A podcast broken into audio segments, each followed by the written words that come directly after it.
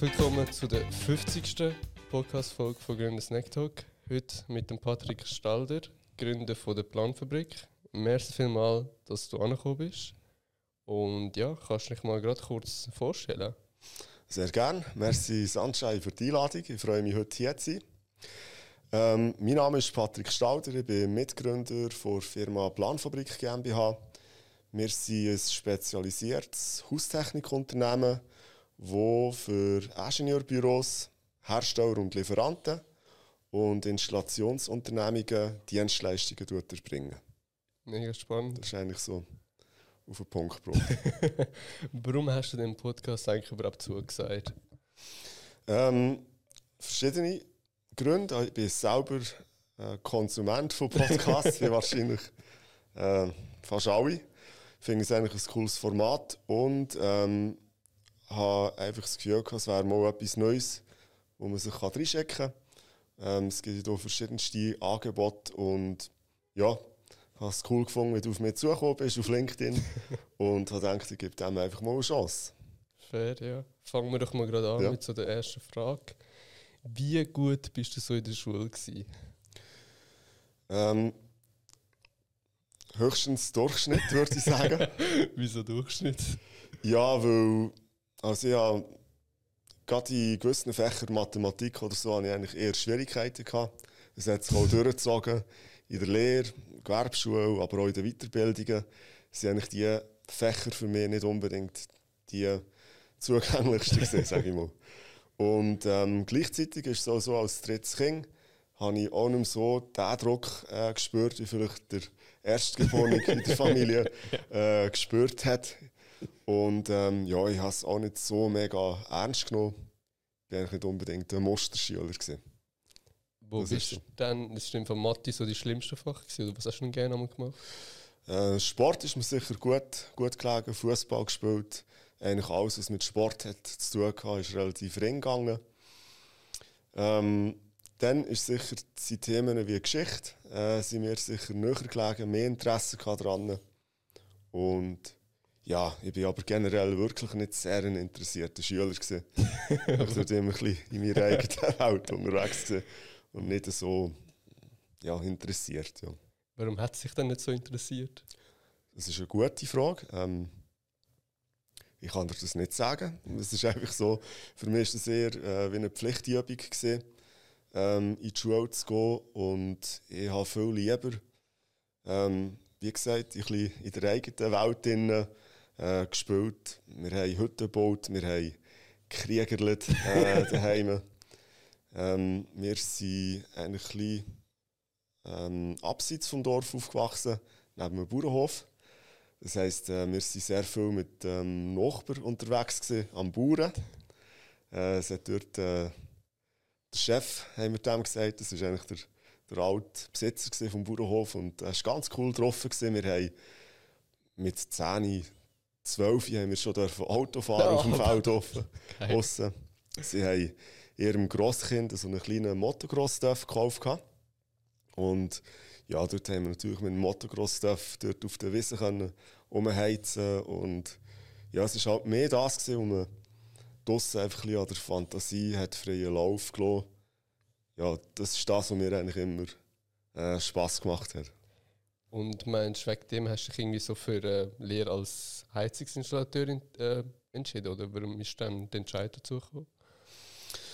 Ähm, das ist so, in der Zeit, wo es eigentlich um die Berufswahl ist, 13, 14, ähm, habe ich meinen Vater verloren an Krebs. Und das bin ich dort einfach in meinem eigenen Film drin. Ich habe also keine einzige Bewerbung geschrieben. Dann.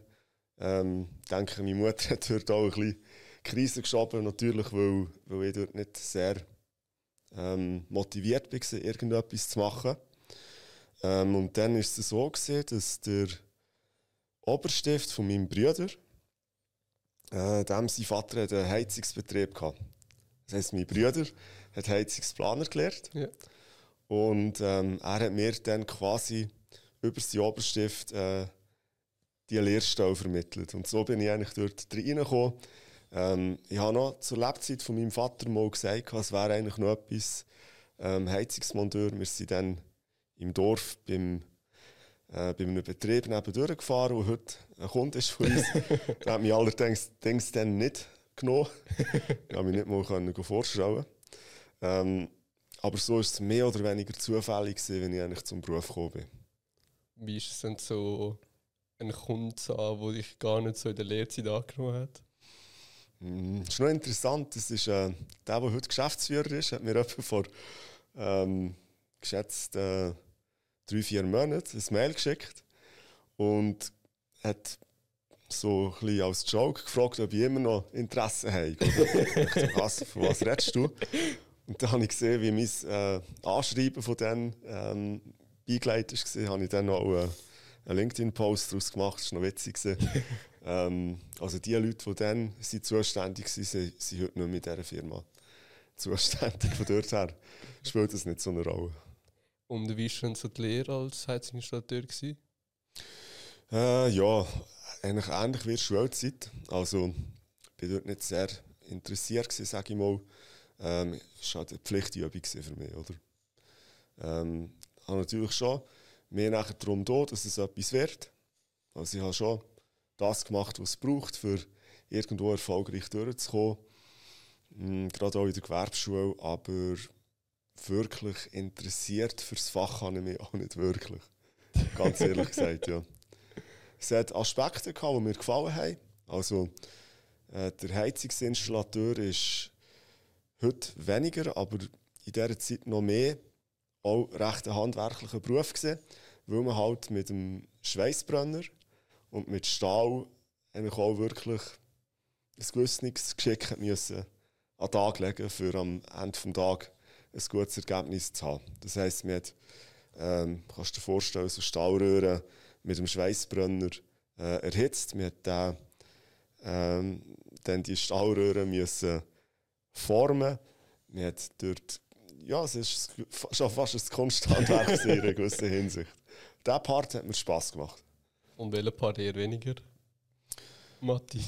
Äh, klar, der Part natürlich, ja, in der Schule, das ist so. Ähm, aber generell habe ich Mühe, wenn ich irgend in einem Raum innen muss in die Reihe hocken, still sein und einfach das Programm abspulen, das einem geboten wird. Das finde ich nicht so cool.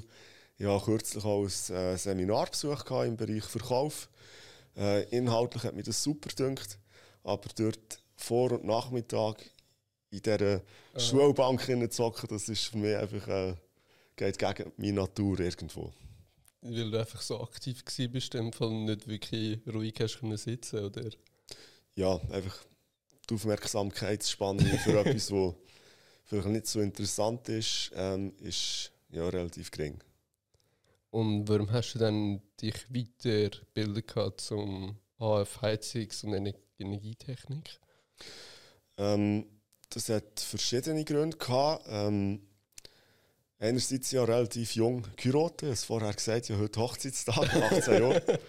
äh, bin also relativ jung habe ich geheiratet. Meine Frau ähm, ist aus Russland und hat dann, als sie in die Schweiz gekommen ist, ähm, eine Lehre machen. Wir haben gesagt, das ist, macht am meisten Sinn. Der Universitätsabschluss aus Russland ist hier wenig äh, relevant und darum haben wir gesagt, es ist das Beste, eigentlich eine Lehre zu machen. Und sie hat dann eigentlich eine, eine Lehre gemacht, die per se gerade auf einem höheren Fachschulniveau ähm, abschließt äh, in der Pflege. Und das habe ich dann auch als Motivation genommen, äh, selber auch einen Schritt weiter zu gehen. Äh, plus auch die Erkenntnis, dass halt der Weg auf dem Bau wahrscheinlich auch nicht für die Ewigkeit das Richtige ist für mich. Und habe es dann als guten Weg empfunden, den Schritt ins Büro zu machen. Genau. Erstmal gratuliere noch zum Hochzeitstag. Dankeschön. Dankeschön. Und Ja. ich schätze mega, dass du dir Zeit nimmst, am Samstag und an deinem Hochzeitstag da zu kommen. ja, meine Frau ist relativ äh, easy. no, sie hat, wenn man dort immer Freiraum geben, zu machen, was sie, was sie will. Ja, von dem her. Geil. Ähm, ja, wie war dann so die Ausbildung dann gewesen, zum ähm, eben die HF-Ausbildung? Ähm, dort, also eigentlich die Heirat äh, mit meiner Frau hat eigentlich komplett äh, einen Wechsel gebracht in mein Leben, sehr zum Positiven natürlich. Ähm, also in, in Jugendzeit hat man halt auch viel Seich gemacht, man ist äh, vielleicht auch ein auf einer schiefe Bahn gewesen, sage ich mal, auch mit Kollegen und äh, Alkohol und, und so fort. Und äh, Tyrot mit meiner Frau hat dort eigentlich einen kompletten Wechsel reingebracht. Ich habe dann eigentlich keinen Kontakt mehr mit den Leuten von früher und habe dort eigentlich sehr einen positiven Weg beschritten, sage ich mal, wo eigentlich ja, fürs Leben bis heute eigentlich prägend ist. Und durch das habe ich natürlich auch in der Schule bin ich mit einem ganz anderen äh, Mindset auch daher. Das heisst, ähm, klar bin ich auch nicht mega gerne in der Schule, aber äh, ich hatte doch eine sehr hohe Selbstmotivation, gehabt, etwas zu erreichen. Und habe durch das eigentlich wirklich äh, das Thema Schule auch mit neuen Augen anfangen gesehen. Und ähm, ja, habe das eigentlich sehr positiv äh, gesehen von dort an. Mit was für Augen hast du denn gesehen? Ja, ich habe relativ klein auch von viele Bücher lesen. Ich lese auch heute noch relativ viele Bücher. Und habe dort halt sehr viele inspirierende äh, Biografien auch gelesen. Und äh, letztlich geht es halt nichts ohne, ohne Arbeit, ohne Einsatz. Und ähm, ja, das hat mich dort äh, auf dieser Welle beflügelt, halt einfach auch Erfolg zu wollen und etwas dafür zu machen. Oder? Dass es halt nicht ähm, von allein geht. Von nichts kommt nichts, bekanntlich. Fair. Und ich habe gesehen, du hast verschiedenste CAS-Ausbildungen gemacht. Mhm. Und du hast jetzt gerade am Anfang gesagt, eigentlich hätte ich Heizungsinstallateur so ein Muss gewesen. Ja. Und wieso hast du dich dann weiterbildet, obwohl es am Anfang so ein Muss war? Ähm, das ist sicher nicht zuletzt auch ein bisschen beeinflusst gesehen, oder vom, vom Bruder. Er hat eigentlich von Anfang an ein bisschen weiter akademischen Weg äh, wollen gehen. Das war für ihn klar, gewesen, dass er das machen wollte.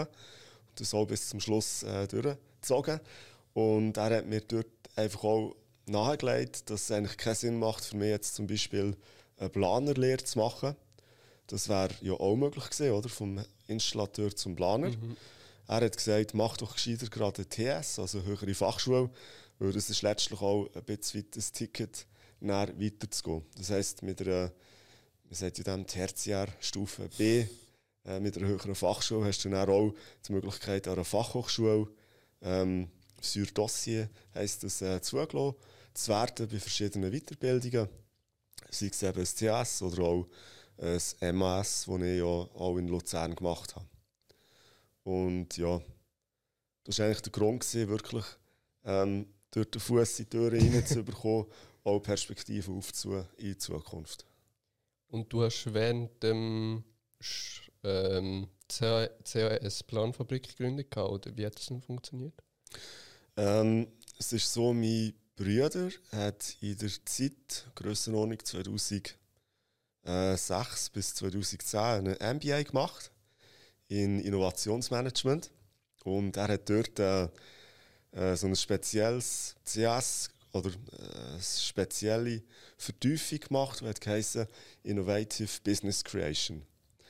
Und das ist begleitet worden von Elmar Mock. Und der Elmar Mock ist einer der Miterfinder der Swatch-Uhr. Und der hat in Bio hat er so eine äh, Firma, die darauf spezialisiert ist, eigentlich ja, für Firmen Erfindungen zu machen, sei es im Geschäftsmodellbereich oder auch im Produktbereich. Und ich weiß nur, dass er, der Mock, hat dem Brüder eben mal gesagt, dass wenn er etwas machen würde, dann wäre das im Bereich Design. Und das habe ich aufgeschnappt und dann habe ich mal ein bisschen nachgeschaut, was gibt es in diesem Bereich und habe dann herausgefunden, dass es in Luzern ein äh, CAS gibt im Bereich Industriedesign. Und habe mich eigentlich dort nach, ja, dort hat es mir eigentlich der Ermo reingenommen bei diesem Thema Design, äh, Gestaltung, aber auch Design Thinking im Bereich äh, Geschäftsprozessentwicklung etc. Und es war wirklich auch in dem Zeitraum, gewesen, wo wir dann eigentlich die Firma gegründet haben. Die erste Firma, wo, ja, wo dann nicht äh, kein Erfolg geworden ist daraus. Und das ist eigentlich schon Hand in Hand gegangen. So das Thema Business Creation, Innovation, äh, Design äh, und dann eben auch die Gründung von der ersten eigenen Firma. Und warum ist die erste Firma kein Erfolg geworden? Ähm, meine Theorie ist heute die, dass wir ähm, dort unbedingt etwas gründen. Es ist uns eigentlich wie fast ein bisschen egal gewesen, was. Das heisst, Motivation ist eigentlich von uns herausgekommen, etwas zu gründen. Und dort haben wir halt wie äh, keine Resonanz am Markt, weil wir haben eben gegründet aus der eigenen Motivation und nicht, weil wir irgendwo äh, am Markt ein Signal bekommen haben, dass es das jetzt braucht. Und bei der Planfabrik umgekehrt ist es so gewesen, dass wir ähm, aus meiner Tätigkeit als Projektleiter an verschiedenen Stellen auch Signal wahrgenommen haben, dass es in diesem Bereich ähm, wirklich ein Bedürfnis gibt. Und dann haben wir eigentlich auf der Basis vom Bedürfnis heraus gegründet. Und das im Vergleich zum, ähm, zur Motivation, einfach etwas zu gründen, ist doch äh, ein riesen Unterschied. Und das ist für mich eigentlich so ein das grösste Learning, wenn man etwas macht. Ähm, dann nicht, weil man es gehört, ich werde jetzt etwas gründen, egal was, ich mache einfach mal, ähm, sondern wir sind wirklich, so banal wie es klingt, halt auf ein Marktbedürfnis äh, daraus gründen. Ja. Und nicht einfach aus, ich gründe jetzt, weil jetzt Luft da ist, sozusagen. Genau, genau. Und was haben ihr im ersten Unternehmen dann gemacht? Ähm, wir haben dort in der Solarthermie äh, probiert, irgendeine Produktlösung ähm, am Markt zu bringen. Produkt heisst nicht in Form von einem physischen Produkt, sondern einfach von unserem Angebot.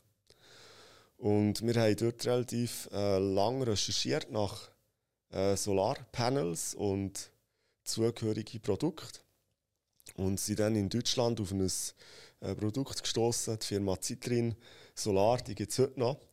Ähm, und die produzieren wirklich in Deutschland, das ist in Erding, also im Raum von Erdinger Weißbier. Ah, oh, ja. ja. ähm, und nicht zuletzt wegen Erdinger sind wir so mehrfach besuchen. ähm, und es war eigentlich wirklich eine super Firma, ein super Produkt. Und die haben ja auch eine Planungsabteilung gehabt, wo man eigentlich für die eigenen Projekte nachher brauchen konnte. Das heisst, unser Job war es eigentlich, gewesen, äh, einen Kunden zu finden, der das Produkt wollte.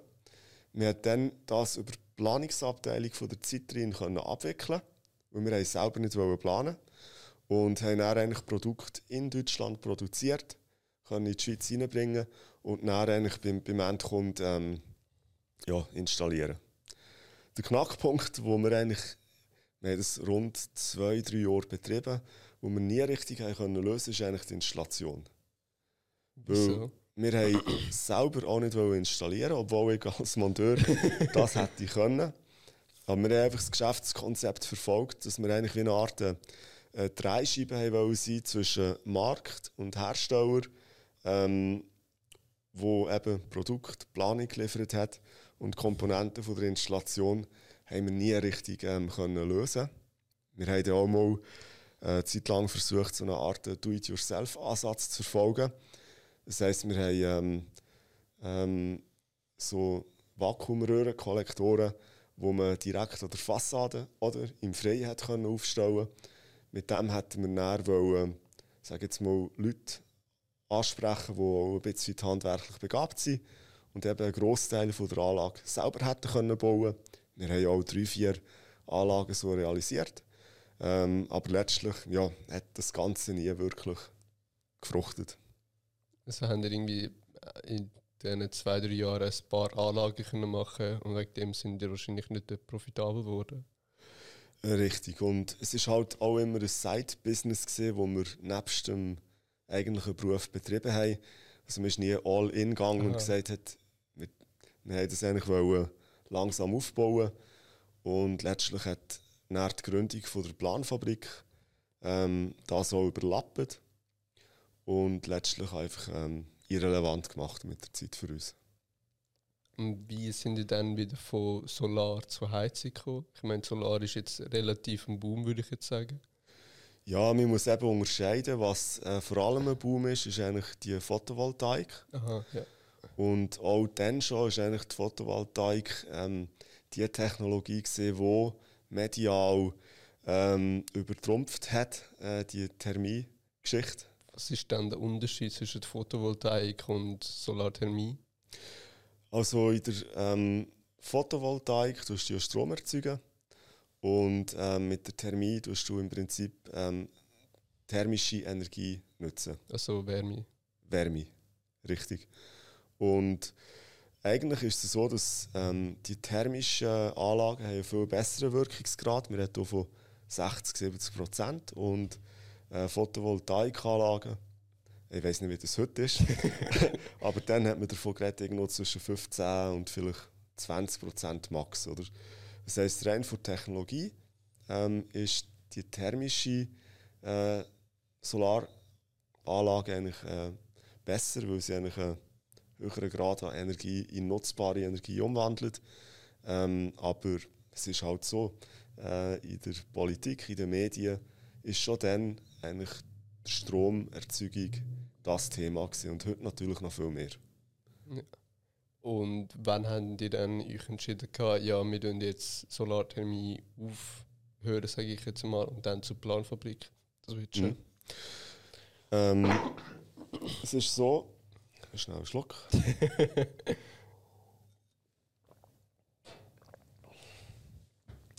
ähm, ich habe dann in einem Ingenieurbüro geschafft in Bern und hatte dort einen sehr coolen Chef gehabt, der mit mir eigentlich ein ja, spezielles Modell hat vereinbart, wenn ich arbeiten kann.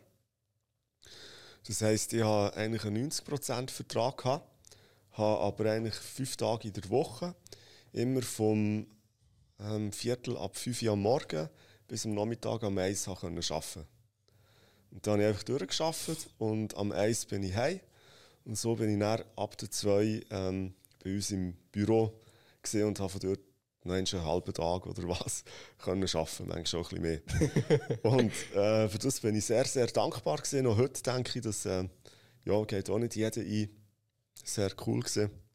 Ähm, und das hat mir dann eigentlich die Möglichkeit gegeben, auch äh, wirklich intensiver äh, an der Firma zu arbeiten. Und in diesem Zeitraum haben wir dann eigentlich auch äh, die Planfabrik gegründet. Ähm, es ist so, wir haben von einem Kunden, das ist eigentlich dann als äh, Projektleiter bei der Firma, wo ich geschafft habe, äh, Partner gesehen, Hersteller. Und er hat mir eigentlich äh, mal in einer Sitzung, wo ich ihn eingeladen habe für ein Projekt, das nichts mit der Bodenheizung zu tun hatte, hat eigentlich so ein bisschen durchblicken ähm, dass sie dort eigentlich Schwierigkeiten haben, die, die Pläne äh, wirklich immer frischgerecht zu liefern, weil sie halt einfach nicht so aufgestellt sind als Firma, für diesen Job ähm, so super abzuwickeln. Und es gibt verschiedene Hersteller, die die Dienstleistung angeboten haben. Und auch ich selber habe im Projekt immer wieder gemerkt, dass ich einerseits die Pläne, die die Hersteller eigentlich gemacht haben, äh, sehr kurzfristig gebraucht habe. Aber die Hersteller waren extrem überlastet. Gewesen. Ähm, und sie haben immer viel zu spät mit diesen Plänen.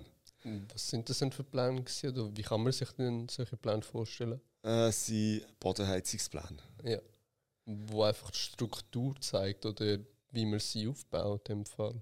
Äh, richtig, genau. Also du kannst dir vorstellen, dass eigentlich jede Wohnung, wie jetzt auch hier ähm, in diesem ja, Gewerbebereich, ja. hat vermutlich einen Verteiler. Äh, der Verteiler ist möglichst zentral in der Wand platziert und dann hat jeder Raum hat unterschiedliche ähm, Anzahl Laufmeter Rohr. Also hier, wo wir jetzt drin sind, würde ich sagen, haben wir vielleicht zwei, drei so separate Ringe. Ja. Und ähm, die Rohr kannst du eigentlich in unterschiedlichen Abständen platzieren. Und herauszufinden, in welchem Abstand dass die platzieren musst, musst du wissen, wie viel Wattleistung der Raum braucht. Und äh, das tut man halt durch berechnen. Oder? Man schaut, wie viel Watt braucht der Raum, wie viel Meter Rohr entspricht dieser Wattleistung. Und das muss man halt zeichnen und planen. Genau. Und die Pläne haben die Hersteller zwar gehabt und gemacht, aber die sind nicht gut genug gewesen, oder was ist denn das Problem gewesen? Ähm, die sind sehr wohl gut genug gewesen, aber ähm, sie sind eigentlich total überfordert gewesen. du musst dir vorstellen, der, ähm, der, der das ein bisschen in der Schweiz äh, pioniert hat, ist eigentlich die Firma Westgal gewesen. Die haben in den 90er Jahren, ähm, musst dir vorstellen, bis in die 80er Jahre rein, hat man eigentlich mehrheitlich noch Heizkörper gebaut in der Schweiz. Und dann, ab den 90er Jahren ähm, sind die Häuser mittlerweile so gut gedämmt worden, damit man die volle Leistung auch mit einer Bodenheizung hat können erbringen Das war früher nicht möglich. Gewesen. Und dann, damit ähm, Westgal, wo eigentlich das Bodenheizungsrohr hergestellt hat, das hat dann pro Meter 2,50 Franken gekostet. Heute, was denkst du, wie teuer ist ein Meter? Geschätzt? Boah, ich kann 50 Rappen. 50 also, Rappen? Ja. Also ist eigentlich die Preise für einen Laufmeter Rohr sind natürlich Krass. brutal. Äh, Roter Ozean, sehr umkämpfter Markt, oder? Und damit die aber in diesen frühen Jahren als Marketing Verkaufsinstrument haben die äh, ihren Kunden angeboten, kost, äh, kostenlos eigentlich Bodenheizungspläne mitzuliefern, wenn sie bei ihnen ein Rohr kaufen. Und am Anfang haben sie das noch von Hand gezeichnet. Oh. Ähm, und dann haben sie ja, mit dem Aufkommen von CAD und Computer Mitte, Ende 90er Jahre, sage ich mal, haben sie auch das weiterhin angeboten als CAD-Planung, auch gratis. Und dann hat sich aber etwas ähm, bewegt im Markt, nämlich die Ingenieurbüros, die bis dann Bodenheizung noch selber geplant haben, haben erlegt, dass ja, die Hersteller die Bodenheizungen äh, gratis planen. Und dann haben die Ingenieurbüros eigentlich angefangen, die Dienstleistungen quasi abzuschüffeln an die Lieferanten, weil sie haben natürlich viel Aufwand damit, nichts verdient. Und auf diesem Weg haben sie dann eigentlich äh, geschafft, ihre Honorarsituation auch zu optimieren. Das heisst, sie haben immer noch das gleiche Honorar gehabt, haben aber weniger Arbeit müssen leisten, weil ja, die Lieferanten das gratis gemacht haben. Also das Ingenieurbüro hat die Heizungspläne, die es eigentlich hätten müssen zeichnen, hätten sie den Lieferanten geschickt, weil sie gratis gemacht haben und dann halt wieder zum Ingenieurbüro geschickt und dann halt zum Kunden. Richtig, genau. Geil. So, so ist das eigentlich gelaufen und das Modell hat sich dann eigentlich etabliert bis nach die Hersteller, das war dann die Westgal, äh, gesagt hat, hey, Moment, das nimmt hier, Ausmaß an. So haben wir es eigentlich nicht gemeint, oder? Und dann haben sie das angefangen bepreisen. Das heisst, äh, sie haben dann ein Geschäftsmodell daraus angefangen machen, ähm, dass sie dann pro Quadratmeter ähm, Gebäude, also jetzt der Gewerberaum hat vielleicht 130 Quadratmeter, haben sie das dann angefangen bepreisen und gesagt, pro Quadratmeter kostet das, ich weiß nicht, 3 Franken. Ich sage jetzt einfach mal etwas. Und ja, so aus dem aus ist das dann eigentlich ein, ein Business geworden. Und ich sage mal, der, äh, wir sagen immer, wir haben etwa 10 Jahre zu spät angefangen äh, Wenn wir dort bereits in den 2000er hätten angefangen mit dem, ähm, hätten wir uns sicher eine viel stärkere äh, Position können erarbeiten als sie heute ist am Markt. Obwohl auch heute ist sie nicht so schlecht. äh, wir machen relativ viel. Ähm, und ja, so hat sich das entwickelt eigentlich mit diesen Planungen. Und die, also eigentlich sind die ja wie so ein Ingenieurbüro, in dem Fall, so wie ich es verstanden habe, wo die Planungen an Kunden verkauft und wahrscheinlich nochmal Lieferanten haben, ähm, wo das Rohr anbietet. Oder wie funktioniert euer Geschäftsmodell genau? Ja, richtig. Also wir haben eigentlich verschiedene äh, Kundengruppen. Wir haben eben die Hersteller und die Lieferanten. Das sind eigentlich wie die Firma Westgal. Ähm, die haben zum Teil selber Zeichner, zum Teil aber auch nicht. Und ähm, die sind für die, also unser grösster Kunde ist heute immer noch der, der dann unser erster Kunde war. Also wir sind dort eigentlich ähm, sehr vertrauensvoller, langjähriger Partner. Ähm, die haben zum Beispiel selber keine Zeichnungsabteilung. Äh, es gibt aber andere, die haben selber Zeichnungsabteilungen, aber zu kleine. Und dort sind wir auch eigentlich langjährig schon Partner und die dort einfach zudienen. Ähm, dann gibt es die Ingenieurbüros. Ähm, die Ingenieurbüros, die eben in der Regel die Leistungen selber nicht machen. Ähm, es gibt aber auch dort eine Bewegung, wo ähm, gerade im Bereich BIM, wo Was ist BIM? Äh, BIM. Was ist BIM? Äh, BIM ist äh, eigentlich eine Planungsmethode, die schon in den frühen 2000er Jahren in Amerika ist aufgekommen ähm, und ich würde sagen, seit 2015 Grössenordnung in der Schweiz auch ähm, gewisse äh, Reichweite gewinnt. Und BIM steht im Prinzip für äh, digitales Planen und Bauen von Bauwerken. Okay, ja. Aber du könntest auch noch ein Fass auftun. Das wäre eine, eine Geschichte für sich, würde ich Ah, sagen. schon? Ein Riesending, ja. Aber genau.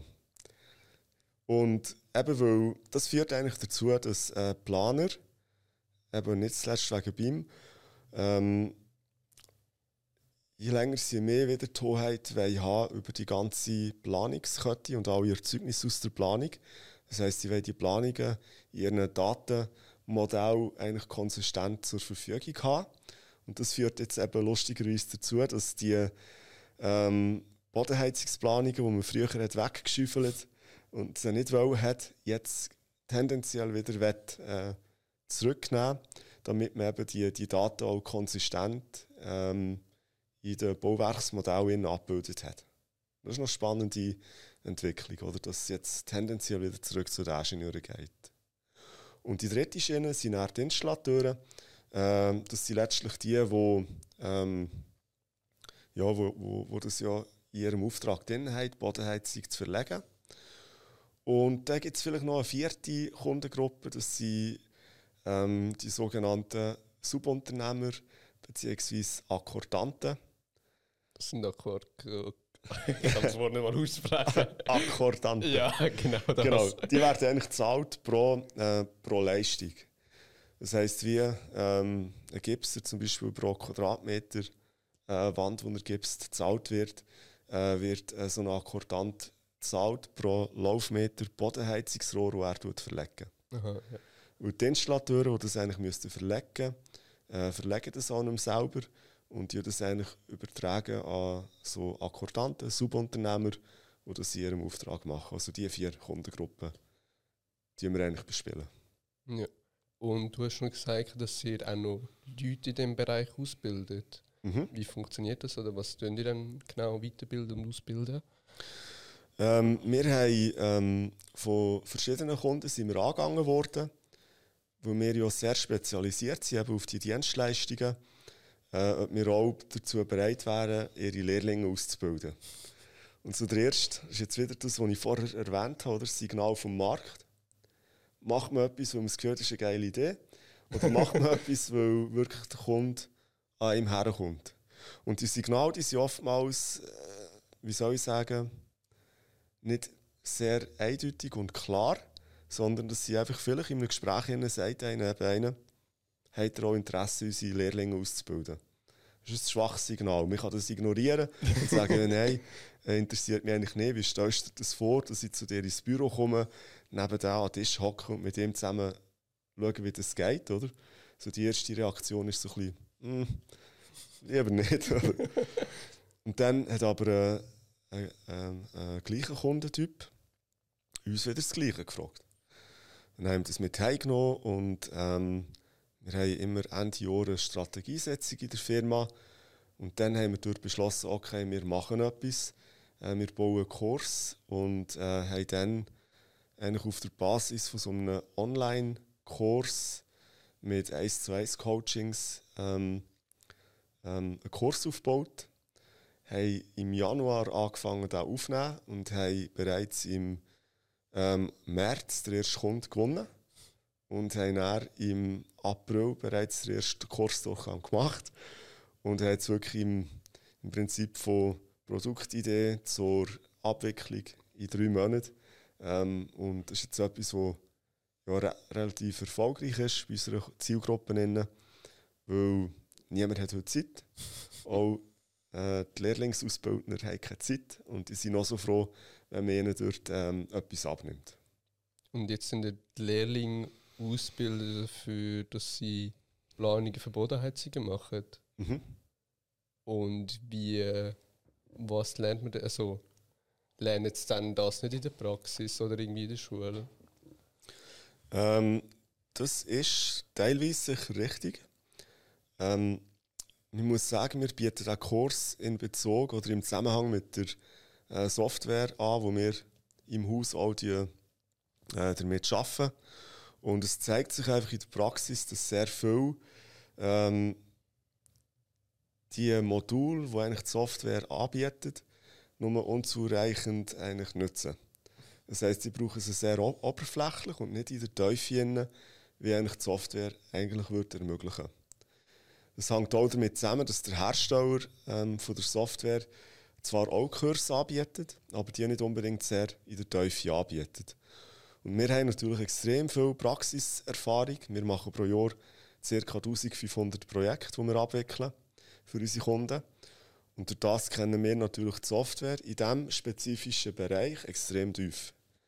Und ähm, es ist eben nicht nur das Wissen von der Software, sondern eben auch kombiniert mit der Praxiserfahrung von diesen zahlreichen Projekten, die wir machen, wo wir natürlich unseren Kunden sehr, sehr kondensiert und sehr, sehr dicht äh, Wissen und eben auch Anwendungswissen können anbieten Und wie kann ich mir das jetzt vorstellen? Als Lernender bekomme ich jetzt einfach den Kurs über und ich muss jetzt durcharbeiten und der Lehrmeister gibt mir Zeit dazu? Oder wie sieht das einmal aus? Ähm, das ist so, wir haben den Kurs auf acht Wochen angelegt. Und wir haben Videomaterial Grössenordnung von sechs Stunden. Also, ähm, und wir arbeiten dort mit der Plattform School. Das ist eigentlich eine, eine, Plattform, wo man, es gibt auch verschiedene, es gibt glaube ich Kajabi oder so, gibt es auch noch. Ähm, sag ich, kennst, kennst du die Plattform? Äh, ich kann es vom Programmieren kenne ich ja. nur Udemy und ja, Udemy kenne ich jetzt. Aber okay. Plattform School sagt mir jetzt noch nicht wirklich etwas. Okay, das ist auf jeden Fall ähm, so organisiert, dass du getroffen eigentlich deine Videos kannst platzieren Es hat äh, eine zweite Säule, das heißt Community, das ist eine Art wie eine WhatsApp-Gruppe, wo dann eigentlich jeder, der mal ähm, in einem Kurs teilgenommen hat, eigentlich auf Laufzeit, auf Lebzeit eigentlich kann drinnen bleiben Das haben wir so entschieden, dass eigentlich jeder, der mal in einem Kurs war, kann in dieser Community drinnen bleiben ähm, und der dritte Pfeiler des Kurs ist dann eigentlich die wöchentlichen Calls. Das heisst, wir haben eine Sprache, 90 Minuten Call, wo während dieser acht Wochen eigentlich Kursteilnehmer ähm, ihre persönlichen Fortschritte, vielleicht auch Probleme, die sie haben in der Anwendung, in diesem Call können diskutieren Und so ja, sind das eigentlich die drei Pfeiler. Ähm, die Videos, Community und die Calls, die wöchentlich stattfinden. Und das ist in dem Fall einfach ein Grundfehler, wo ihr Heizinstallateur und Planer in dem Fall anbietet? Oder wer ihr es noch weiter anbieten? Ähm, das ist vor allem für, für Installateur und Planer, genau. Und haben die Installateure die Infrastruktur mit irgendwie PC und solche Sachen oder wie wird es dann angeboten? Ja, das, also das ist eigentlich vorausgesetzt, dass ähm, gerade in diesen äh, Kursen, wir haben im Moment drei Kurse, der eine ist äh, die Bodenheizung, der andere ist die Heizlastberechnung und der dritte Kurs ist äh, der Projektleiterkurs. Das ist äh, jetzt ganz neu, wo wir das erste Mal lancieren im Januar. Und bei diesen beiden Berechnungs-, Zeichnungskursen ist vorausgesetzt, dass sie die Software natürlich haben. Es gibt auch andere Software. Äh, die Leute, die andere Software haben, macht keinen Sinn, oder? Was ist es denn für eine Software oder wie heißt die Software dann? Äh, die heißt Trimble Nova. Und die ist genau spezifiziert für Bodenheizung in dem Fall? Ja, die hat sehr, sehr breite äh, Anwendungen äh, verfügbar. Ähm, du kannst eigentlich alles machen auf dieser Software, die du brauchst in der äh, Heizung, Lüftung, Sanitär, Welt, Elektro auch. Eben auch im Bereich BIM, wo sie sehr fortschrittlich sind. Ähm, aber wir brauchen dort sehr, sehr eine schmale äh, Anwendung. Ähm, sie sind dort einfach hoch spezialisiert mit dem. Und ja, genau, das ist eigentlich. Und wie war es dann, gewesen, so den Kurs aufzubauen? Mit Video aufnehmen und Zeug und Sachen? Ähm, das ist erstaunlich äh, gut gegangen. Weil im Prinzip ähm, ja, musst eigentlich nur das, was du im Alltag machst, wenn du ein Projekt bearbeiten im Prinzip zerlegen, ein bisschen atomisieren, was sind äh, sinnvolle Päckchen und dann ja, ergibt sich das relativ ring. Wir haben einfach gesagt, wir wollen nicht lange Videos, wir gehen max auf 15 Minuten. Weil die Aufmerksamkeitsspanne ja. von Generation Z ist irgendwo zwischen, weiß nicht, sag du, zwei, drei Minuten. Nein, wir sind nicht länger als 15 Minuten, das ist für uns so ein bisschen äh, die Regel. Weil ich habe jetzt einem Geschäft so einen Programmierkurs und gemacht. Und mhm. bei mir ist nach vier Stunden, wo ich das angeschaut und wirklich aktiv gemacht habe, draußen gewesen. Also irgendwann raucht einfach in den Kopf. Okay, ja, das ist lang. Wenn du dich intensiv mit etwas befasst. Ja. Ja, und im, im School ist es noch cool, du hast eigentlich ähm, eben deine, die, deine Videos wie einem YouTube-Kanal und wenn du ein Video angeschaut hast, kannst du eigentlich äh, Markt es dann, oder? Und dann tut es oben eigentlich in einem Fortschrittsbalken äh, deine Fortschritte anzeigen. Und wir äh, guiden natürlich Teilnehmer auch in, dem, in dieser Hinsicht, dass wir ihnen sagen, hey, schau, schau dass du pro Woche vier bis sechs Videos kannst machen kannst und dann wir eigentlich auch in jedem Call schnell eine kurze Abfrage machen. Wo ja. steht es gibt ja auch so einen kleinen sozialen Druck, weißt du, wenn es ist immer so ein bisschen ähm, ein Zugpferd in der Gruppe drin, äh, wenn du siehst, dass ein Großteil der Leute schon auf 50% ist und du erst auf 10%, irgendwann wird es unangenehm. Oder dann schaust du auch, dass du vorwärts kommst. Haben die nicht Kurzteilnehmer, die einfach über am Markt dann aber nicht wirklich gelesen, also geschaut haben? Gut, das ist dann äh, Eigenverantwortung, oder? Das äh, überlassen wir nach ihnen. Also, es gibt auch nicht einen Test oder so. Muss wieder jeder sich selber lieb sein, auch gegenüber seinem Arbeitgeber, dass er dort ähm, auch Leistung bringt, oder? Und die drei Kurse gehen dann jeweils sechs Stunden oder sind es unterschiedliche Längen? Äh, Grössenordnung, ja. Ist jetzt beim Projektleiterkurs ist es ein bisschen kürzer. Ähm, aber dort ähm, gehen wir noch viel mehr in die Richtung, dass wir sehr, sehr kurze Inputs geben, Videos und eigentlich das Schwergewicht auf die Calls setzen, ähm, wo man dann eigentlich interaktiv wirklich miteinander schafft, äh, sich austauscht und eigentlich gemeinsam lernt. Ja. Es, es ist relativ viel, was ihr jetzt habt, habe ich das Gefühl. Wie viele Leute sind ihr denn überhaupt? Ähm, ja, das ist eine kleine Krankheit von uns, dass es immer wieder äh, das Bedürfnis gibt, etwas Neues zu machen, etwas Neues aufzubauen.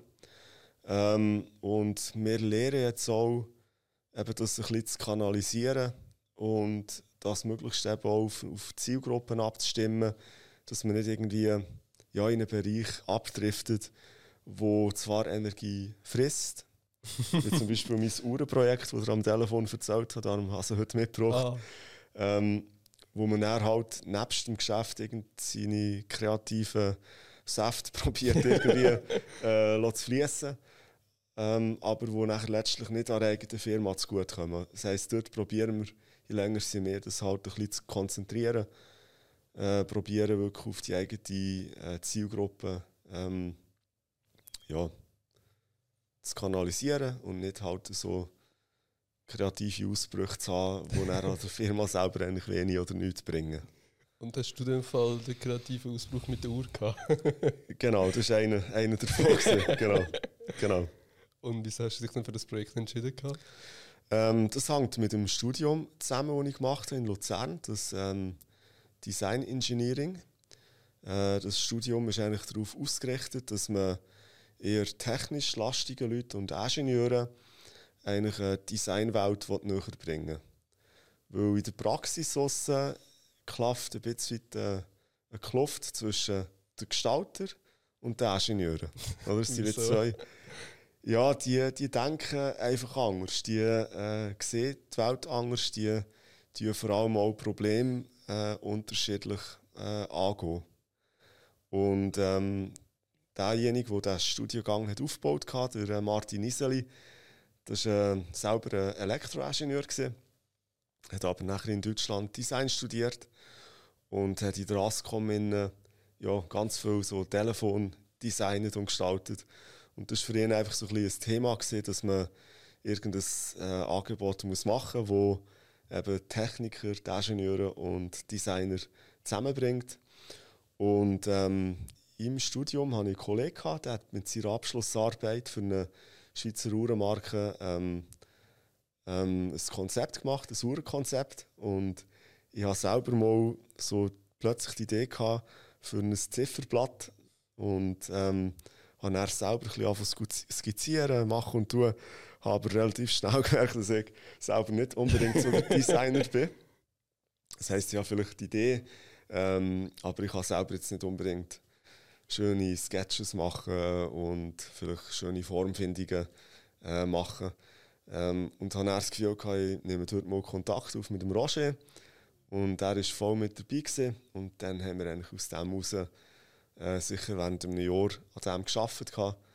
Äh, und haben am Schluss eben das Produkt auf Kickstarter lanciert. Und haben unseren Zielbetrag äh, nicht können erreichen Und haben ja, das Projekt dann eigentlich beerdigt. Ja. Also das haben ihr vor Planfabrik einfach gemacht, oder? Mit denen eigentlich. Mit denen. Genau. Und wieso hast du dich dann dazu entschieden, gehabt, trotz dass du Planfabrik gehabt hast, ein zweites Unternehmen, sage ich jetzt mal, zu gründen? Ähm, das ist eben ein bisschen die Natur von mir. sage ich mal, dass man halt zwischen wieder das Gefühl hat, dass das, was man macht, ähm, jetzt mit der Planfabrik vielleicht nicht in jeder Hinsicht äh, erfüllend ist. Man hat zwar ein, äh, ein Business, man hat Kunden, wo man ähm, zufrieden macht mit den Dienstleistungen, die man bringt, aber irgendwo ist vielleicht das eine Ding, wo dir persönlich nach der Erfüllung gibt, fehlt. Das ist so ein bisschen, äh, das Gefühl, das ich auch zum Teil heute noch habe, aber vielleicht ein bisschen weniger, weil wir eben vermehrt eben jetzt probieren auch äh, die Kreativität ähm, ja, in der Zielgruppe innen mit neuen Dienstleistungen oder neuen Produkten ähm, zu kanalisieren. Und ähm, ja, das ist wie nicht kontrollierbar. Äh, es gibt halt immer wieder Konstellationen, wo Neues entsteht. Ähm, nebst dem Uhrenprojekt haben wir eben auch im Thema äh, BIM mal etwas sehr Cooles auf die Beine gestellt gehabt wo ja, letztlich auch gescheitert ist aus äh, Teamfaktoren, sage ich mal, äh, wo man sich dann dort nicht gefunden hat, äh, das Ding weiterzutreiben. Und warum hat das Uhrenprojekt dann gescheitert? Ähm, ja, letztlich ist es so, wir haben eben die Uhr eigentlich entwickelt von, von Grund auf. Ich kann das mal geben, wenn Sie mal schnell anschauen ähm, Und im Zusammenhang mit dem Uhrenprojekt hat man natürlich auch eine Branche äh, komplett neu ähm, kennengelernt. Oder? Man ist eigentlich als kompletter Outsider in eine Branche hineingekommen und hat nichts gewusst. Und das ist zum einen sehr, sehr interessant, weil du bist natürlich sehr begierig, darauf zu verstehen, wie es funktioniert. Und musst natürlich auch herausfinden, wie es funktioniert, wenn du überhaupt etwas machen willst. Und was ich zum Beispiel nicht gewusst habe, dass es sogenannte Private Label äh, Manufacturers gibt. Das sind eigentlich ähm, Firmen, die darauf spezialisiert sind, für andere Marken Touren zu bauen. Weil die wenigsten Uhrenmarken, die man kennt, haben auch eigene Fabriken, wie zum Beispiel Rolex, die von A bis Z alles komplett selber machen. Oder? Es gibt viele Uhrenmarken, die eben in Zusammenarbeit mit so Private Label äh, Manufacturers die zusammenwirken. Und das ist so ein bisschen für mich die erste grosse Erkenntnis, hey, wow, ähm, ich habe die Möglichkeit, mit so einem Private Label Manufacturer zusammenzukommen. Der baut nachher die Uhr genauso, wie ich mir die vorstelle. Und das war für mich ein riesiges Ding, weil das hat uns natürlich komplette Freiheit gegeben in der Gestaltung der Uhr. Und das war natürlich extrem reizvoll mit dem Roger zusammen, der ähm, einen Großteil der Uhr letztlich designt hat ähm, mit der Ausnahme vom Zifferblatt, das war eigentlich so ein bisschen mein äh, Beitrag. Gewesen. Natürlich hat man all die Details miteinander besprochen, aber äh, entworfen hat es eigentlich primär er. Und ja, das ist einfach extrem interessant, so ein Projekt zu machen, wo man einerseits eine Brand äh, eigentlich erschafft, oder? Das ist auch Amrein, ist äh, der Brand, auch mit dem Logo. Ähm, nachher die Story dazu, wo man, wo man sich ausdenkt, was erzähle ich über die Tour, warum sollte man die kaufen, was ist die Story dahinter und letztlich auch das Produkt. Und das sind eigentlich die Prozesse, die ich einfach ja, mega cool finde. Dort sinkt mein Herz, wenn ich so etwas machen kann, dann, äh, ja, dann geht es mir gut. Das, das finde ich sehr, sehr cool. Und darum gibt es halt auch immer wieder die, die Ausbrüche, ähm, wenn ich sie für mich nenne. Ähm, und ich habe das lange als äh, ein bisschen als Makro angeschaut, oder? gesagt, warum kannst du dich nicht einfach konzentrieren, warum bleibst du nicht einfach bei der Planfabrik und äh, findest dort dein Glück. Und mittlerweile ja, schaue ich das relativ chillig an, wenn wieder etwas aufkommt, gebe ich dem einfach Raum. Dann habe ich vielleicht einen Monat, zwei, wo ich mich damit befasse und dann tue ich das wieder auf die Seite. Kann es sein, dass ich nie mehr etwas dran mache. Kann es aber auch sein, dass ich ein halbes Jahr später aus irgendeinem Grund das wieder aufnehme und weiter dran arbeite. Einfach so zum Spaß. Ja. Und Brand hat noch äh, 26 Joules. Was ist das denn gewesen? Ist es äh, Suderwerk drin oder wie? Genau, genau, das steht dort äh, genau drauf. Äh, der Brand ist nach am Rhein. Äh, es hat auch noch eine lustige Geschichte. Wir haben ähm, in, im Niederbeeb, wo ich herkomme, einen Schriftsteller gehabt, der Gerhard Meyer. Und den kennst du wahrscheinlich nicht, ist aber ähm, so in der Literatur, in der deutschsprachigen Literatur ein Begriff. Also, den hat man bis auf Deutschland raus äh, relativ gut kennt. Und der hat eigentlich in seinen Büchern, die ein bisschen Fiktionen sind, hat er eigentlich immer in einem Dorf abspielen Und das Dorf hat bei ihm am Rhein geheissen. Aber wenn du nicht der bist und die Bücher lesest, erkennst du natürlich das Dorf oder die ja. verschiedenen äh, Szenen und Restaurants und Bahnübergänge und was auch immer, wo er beschreibt. Und in seinen Büchern hat eigentlich das Dorf nicht Niederbeb geheißen, sondern am Rhein. Und eigentlich so ein bisschen als Hommage an, an das am Rhein, wo er in seinem Werk drin hat, haben wir eigentlich ähm, das so branded. Und das Logo, das du siehst, ist eigentlich auch ähm, so die Silhouette vom Berg, mhm. wo Niederbib eigentlich dran an liegt. Das ist eben am Rhein oder Aha, also am ja. Hager sozusagen. Und so ist das eigentlich alles zum, zu einem gekommen. Und ja, genau, das ist eigentlich ja, eine sehr coole Geschichte für mich persönlich, aber auch für, für Roger.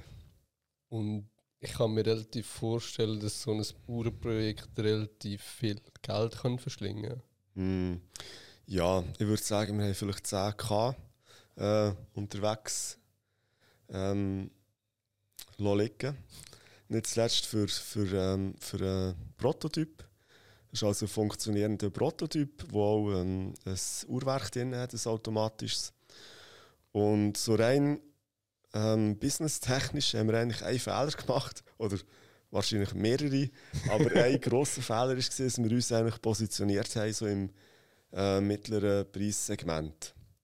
Und dort hast du natürlich die absolute Masse. Und das war ein kleiner Fehler. Gewesen. Und ähm, im Uhrenbusiness hast du eigentlich so, ich weiß nicht genau, wie man, den, wie man den Faktor nennt, zwischen Herstellungspreis und Verkaufspreis irgendwo zwischen 1 zu 4 und 1 zu 8, je nach Segment, wo mhm. du drin bist. Und ähm, die Herstellungskosten für diese Uhr wären bei 500 Franken gewesen. Und ähm, ich weiß jetzt nicht mehr, was die Mindestbestellmenge war, ich glaube 300. Das heisst, wir hätten etwa ähm, 150'000 Franken müssen bringen, für die Mindestbestellmenge können herzustellen. Oh, yeah. Und wir haben auf Kickstarter letztlich irgendwie 50'000 sammeln mit dieser Kampagne. Und wir haben es dann aber auch aufgegeben und nicht irgendwie andere Wege gesucht. Ähm, was spannend ist, wenn immer ich so etwas mache, komme ich irgendwann zum Punkt, wo das dann halt ausläuft, wo ich das ein bisschen halt begrabe. Und dann komme ich eigentlich mit, einem, mit sehr viel Energie und einem sehr, sehr starken Fokus eigentlich zurück auf die Planfabrik. und das gibt dann auch an der Firma auch immer wieder einen Schub. So habe ich es jeweils ein bisschen erlebt. Oder? Dass man dann umso fokussierter und konzentrierter wieder zurück ins Business kommt und vielleicht auf so einem Seitenprojekt vielleicht auch Energie sammelt, für ähm, viel konzentrierter wieder in die Firma zurückzukommen. Das ist das, was ich für mich so ein bisschen beobachte. Also, dass du kurz sozusagen abdriftest und dann mit mehr Energie kannst weiter starten. Ja, voll. Und für wie viel Franken hättet ihr denn die Uhr verkauft? Äh, zweieinhalbtausend. Also mit einem 5, 5 mal Faktor 5 dämpfen. Genau. Und ich habe wirklich auch extrem viele äh, Kollegen gehabt, die ich weiss, die auch Uhren tragen, äh, die mich dort auch unterstützt haben. Der eine hat sogar zwei gekauft oder, auf Kickstarter. Es hat eben zwei Typen gegeben. Ähm, du siehst, die ist so ein bisschen goldig. Mhm. Und ähm, wir haben die erste Serie eben genannt Am Rhein, Jura Süd. Das ist jetzt Jura Herbst. genau, richtig. Und der Kollege hat dann eine gemacht, die eher grün war. Ähm, und darum hat der eine Kollege dann zwei gekauft, die grüne und die goldige. Hast du jetzt aktuell nochmal irgendein Projekt, wo du dran bist? Oder bist du jetzt bei Planfabrik? Ja, ich bin eigentlich primär bei, bei Planfabrik. Ich habe so ein Projekt, wo ich ähm, äh, dran bin, ähm, wo aber einfach sehr, sehr reduziert, oder? Ja, sehr reduziert. Und was sind so die Learnings, wo du aus diesen gescheiterten Projekten, sage ich jetzt mal, ähm, wo du kannst rausziehen hm. Ja, also das eine ist sicher, wo ich äh, daraus lerne, ist einfach das zu akzeptieren, dass es diesen Teil gibt in meiner Persönlichkeit, wo zwischen ihnen so etwas macht. Das andere ist, dass ich eben, wie ich eingangs oder vorher schon erwähnt habe, dass wir viel mehr probieren halt jetzt auch ähm, die kreativen Prozesse in der Firma zu implementieren mit einem äh, bisschen Innovationsmanagement, wo wir halt ganz gezielt probieren, auch neue Ideen zu entwickeln in der Firma. Und das Dritte ist natürlich ähm, ähm, nicht unbedingt Sachen zu machen, die man selber cool findet. wenn man will, man kann das machen, wenn man es einfach sagt, das ist für mich persönliche Kunst ein bisschen, wo ich mich einfach kreativ auslebe. Das hat aber keinen anderen Zweck, als dass ich mich kreativ auslebe. Hat aber nicht unbedingt den Zweck, ein Geschäft zu werden. Dann ist das völlig okay, wie eben das mit dieser Uhr. Äh, wobei wir natürlich hier schon die Idee haben, als Geschäft zu machen, muss man fairerweise sagen. Ähm, aber ich denke, es sind so ein bisschen die, die wichtigsten Punkte, ja. ja. Und was ist dann aktuell so das Projekt, wo du eben jetzt machen bist? Nebenbei? Ähm, ja, das ist. Ähm, also, ich lese gerne Geschichte. Also, römische Zeit interessiert mich sehr. Ähm, aber auch. Ähm, ich weiß nicht, kennst du Phönizier? Sagt ihr das etwas? Nein, das habe ich gar nicht. nicht? Okay. Kein Plan. Ähm, aber der Libanon sagt er bestimmt ja. etwas, oder? Ähm, jetzt die Phönizier, das war eigentlich ein Volk, gewesen, die haben im heutigen Libanon haben die gelebt. Und das war eigentlich ein Seefahrervolk. Gewesen. Und die haben zwischen 1200 vor Christus und würde ich sagen 300 vor Christus haben die eigentlich der Handel im ganzen Mittelmeerraum äh, dominiert gehabt. Und das Spannende ist, die haben eigentlich selber nicht ein grosses Land gehabt. Die sind einfach immer an Küstengebieten haben die so eine Art ähm, äh, fast so wie Handelszone gegründet. Und die haben im ganzen Mittelmeerraum ähm, haben die so Niederlassungen gehabt, wo die einfach Handel betrieben haben. Und das Spannende ist, die haben, ähm, sind dafür bekannt gewesen, ähm, dass die aus Purpurschnecken haben die eigentlich Farben gewonnen eine Farbe gewonnen und haben eigentlich die Tücher so eingefärbt. Gehabt. Und das war eigentlich so eine ähm, ganz edle Farbe. Gewesen. Äh, Purpur, das ist, äh, ich glaube, heute kostet ein Gramm Purpurpigment aus diesen Schnecken kostet irgendwie 2'500 Dollar. Ein Gramm? Ein Gramm. Das ist extrem, ähm, sehr, sehr Luxus. Und äh, die römischen Kaiser, die haben auch so Tücher an, die bei diesem Purpur gefärbt waren. Und so ich einfach die Idee gehabt, es wäre eigentlich cool, es gäbe so eine, ähm, ähm, so eine, also ich muss vielleicht anders anfangen. Ähm, früher hat man ja in der Businesswelt eigentlich immer Hemd und Krawatte getragen. Das ist eigentlich aus ausgesehen, oder? Und ich sage jetzt mal, seit Steve Jobs äh, ist so okay, dass Geschäftsführer von grossen Betrieben einfach in einem ganz normalen Pulli daherkommen mit Turnschuhen und Jeans oder so. Ja. Das heisst, er hat einen riesen Wandel gegeben.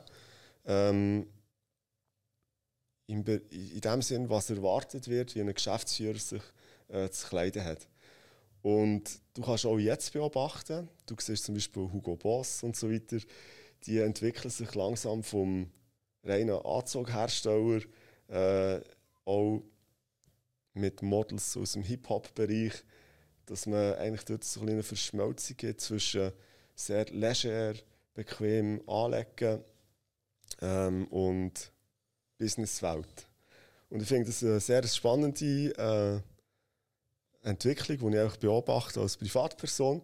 Und ich habe einfach so die Idee, dass es eigentlich eine Art, äh, ja, so eine Art äh, äh, Bully gibt, wo aber trotzdem extrem ähm, ähm, hochwertig daherkommt, dass eben, wenn du als Geschäftsführer irgendwo ein Meeting kommst, halt nicht daherkommst wie ein wie eine, wie eine Teenie oder irgendein College Boy, sondern dass trotzdem irgendwo ein gewisses Statement ist, oder?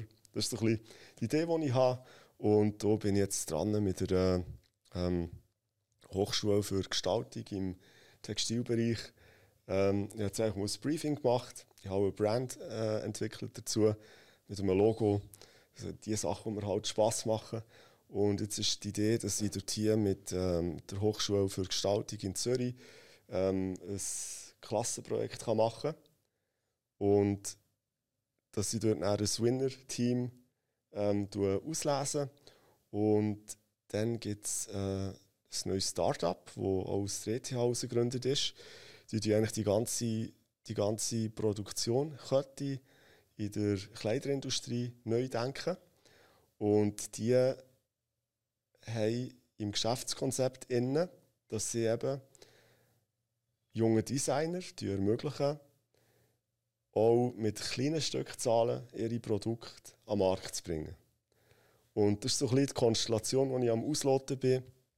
Eben wieder, ich bringe den Brand äh, mit, äh, mit einem Designer aus einer, äh, aus einer, aus einer Designklasse und zusammen mit der Labware äh, aus der Ostschweiz dort nachher irgendeine Konstellation herzubringen, wo ich halt in kleineren Stückzahlen mit viel weniger Kapital als mit der Uhr Ja. ähm, irgendein Produkt kann launchen und aber das ist wirklich sehr sehr Sparflamme.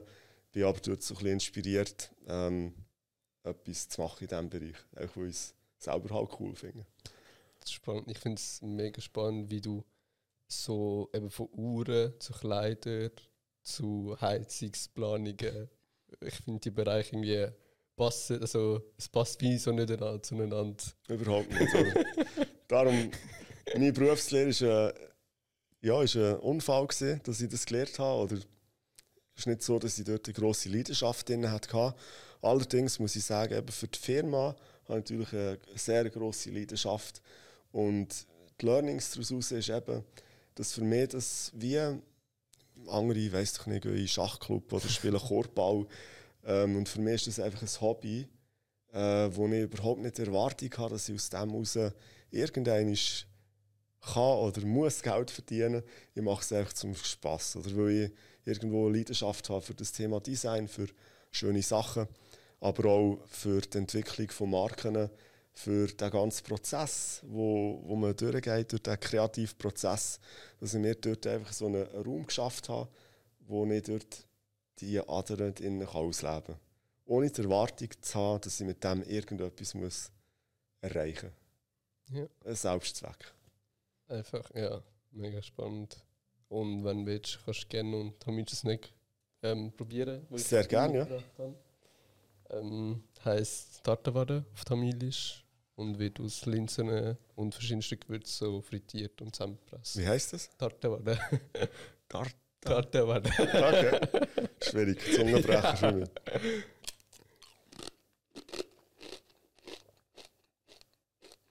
Super. Ist das eigentlich tamilisch, indisch? Wie ist das? Da habe ich immer Mühe zu verstehen. Ist das auf dem gleichen So- Stück Land oder ist das getrennt? Oder? Nein, so Tamilisch und Indisch. Also ehrlich gesagt, ich es immer selber wirklich. Okay. Aber in Indien hat es Tamilen und in Sri Lanka hat es auch Tamilen. Und Indisch, Tamilisch ist je nachdem, also Tamilisch redet Tamilisch, also Tamil, und Indisch halt Hindi. Mhm. Aber es gibt auch Leute, die äh, Tamilisch können Hindi reden und umgekehrt. Aber ja, ich muss mich mal weiter und genau Okay. mich damit befassen. Und du bist in der Schweiz geboren, oder bist du? ja, voll, ich bin in der Schweiz geboren. aber Okay. Meine Eltern kommen aus Sri Lanka. Mhm. Aber sie sind äh, eingewandert. Ja, voll. Einmal dazu mal. Ja, Mhm. vor 20 Jahren oder noch länger. Okay. Und ja, was sind so deine Pläne mit eben ähm, wie mit Kleider oder mit Planfabrik weiterhin in Zukunft? Also wie gesagt, bei den anderen Sachen habe ich eigentlich nicht unbedingt grosse Pläne. Aber bei der Planfabrik haben wir natürlich schon ähm, Ziele und Ambitionen. Ähm, gerade auch in diesem Bereich von diesem Plattformgeschäft ähm, ja, sind wir eigentlich mega,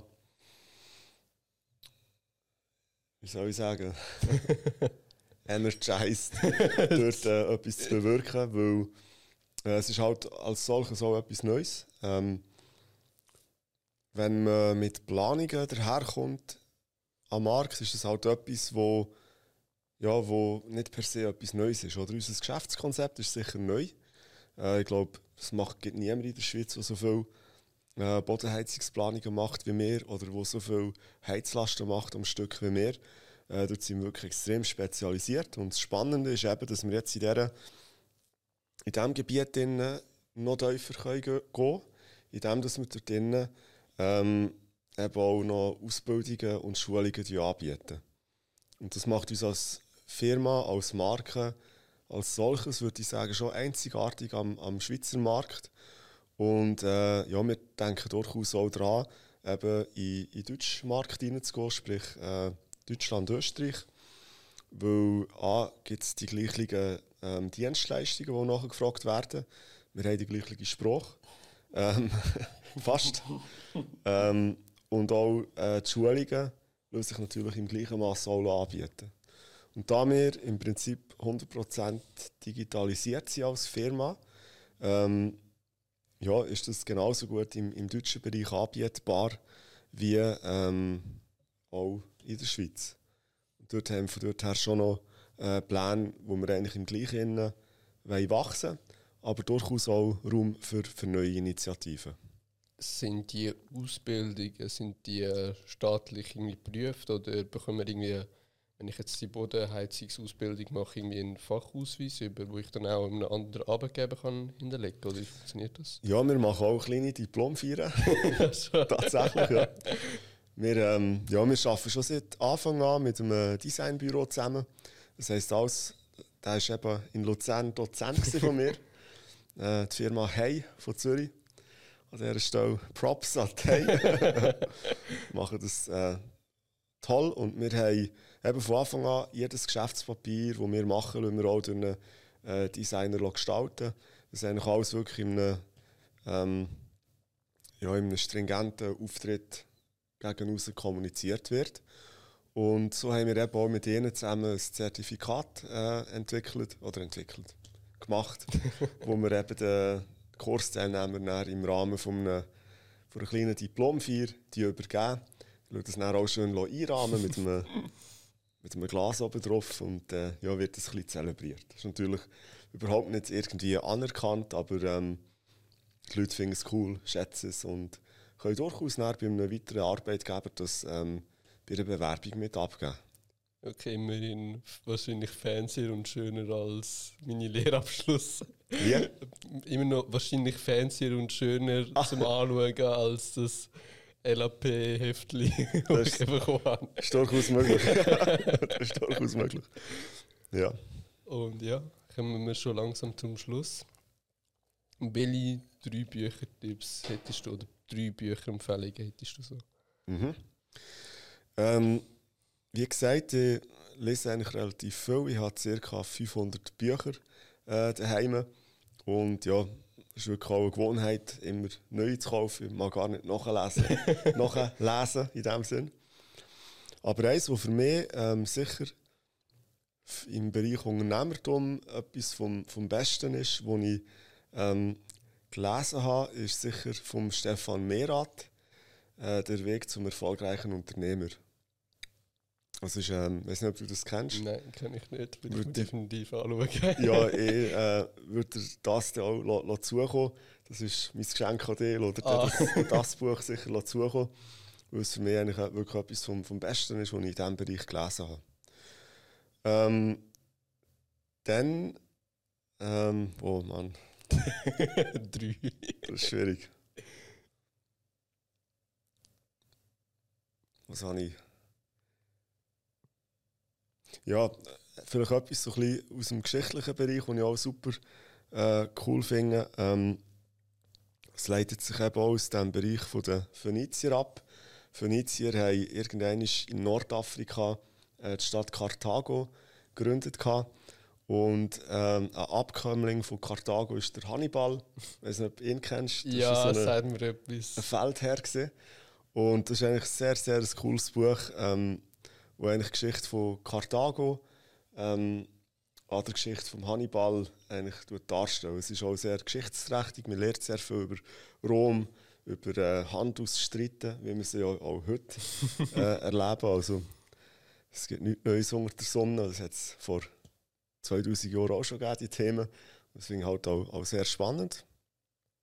Und dann. Was habe ich da noch für ein Büchlein? Gibt so viel. Vielleicht irgendetwas nur zum Thema Bauen oder in dem Bereich noch? Äh, so Fachliteratur habe ich eigentlich nicht unbedingt mm, viel. Aber eins, das ich sicher auch noch muss empfehlen muss, ich habe sehr viele äh, Managementbücher und eins, das dort äh, sicher auch oben raussticht, ist äh, Hidden Champions. Ich weiß nicht, ob das ein Begriff ist. Das sagt mir etwas, aber habe ich auch noch nicht gelesen. Hermann Simon, das ist äh, eigentlich ein deutscher äh, Wissenschaftler, aber auch Unternehmer.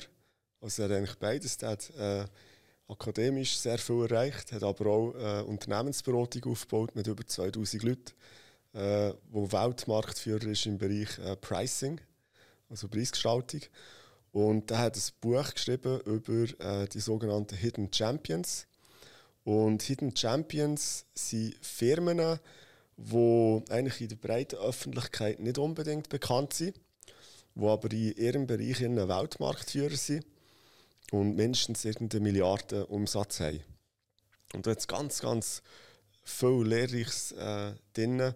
Es geht eben auch um Fokussierung, um Zielgruppenfokussierung äh, und es gibt dort zum Beispiel Firmen, die sind Weltmarktführer im Herstellen von Nein-Nodeln. Die machen nichts anderes als Nein-Nodeln in halt unterschiedlichsten Bereichen. Und das ist wirklich auch ein sehr, sehr gutes Buch, wo man sehr viel kann mitnehmen kann für äh, die eigene Firma und wie man die aufbaut und führt. Das ist gut. Ich ja. noch manches anderes, aber das ist so ein Wahrscheinlich schon. ähm, ja, und die letzte Frage: Welche drei Tipps willst du im 20er geben?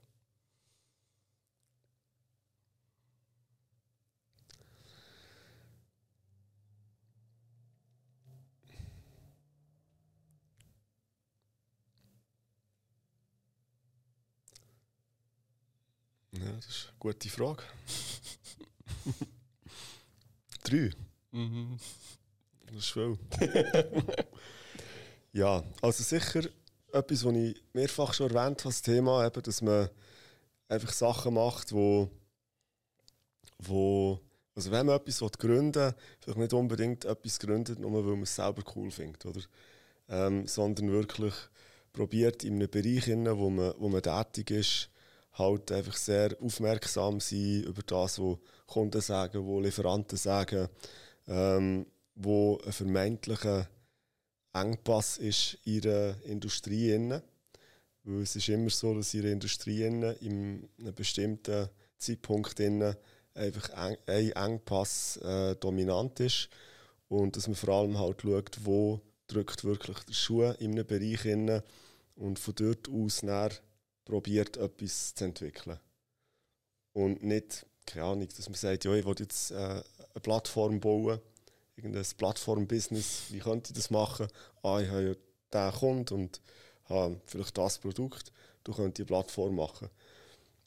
Auch wenn kein Kunde oder sonst irgendjemand mal ein Bedürfnis dazu geäußert hat, oder? Das ist vielleicht so als Beispiel. Ja. Nachher.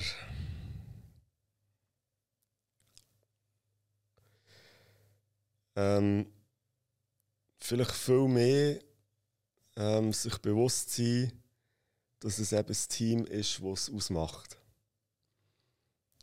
Weil gerade wenn man jung ist und extre extrem äh, getrieben ist, hat man vielleicht oft auch das Gefühl, dass man selber alles weiß und alles kann.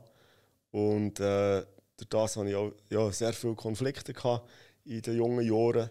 Und ähm, ich für mich habe einfach auch angefangen so banal wie das mag tönen, dass es halt einfach immer extrem auf die Konstellation von einem Team drauf ankommt.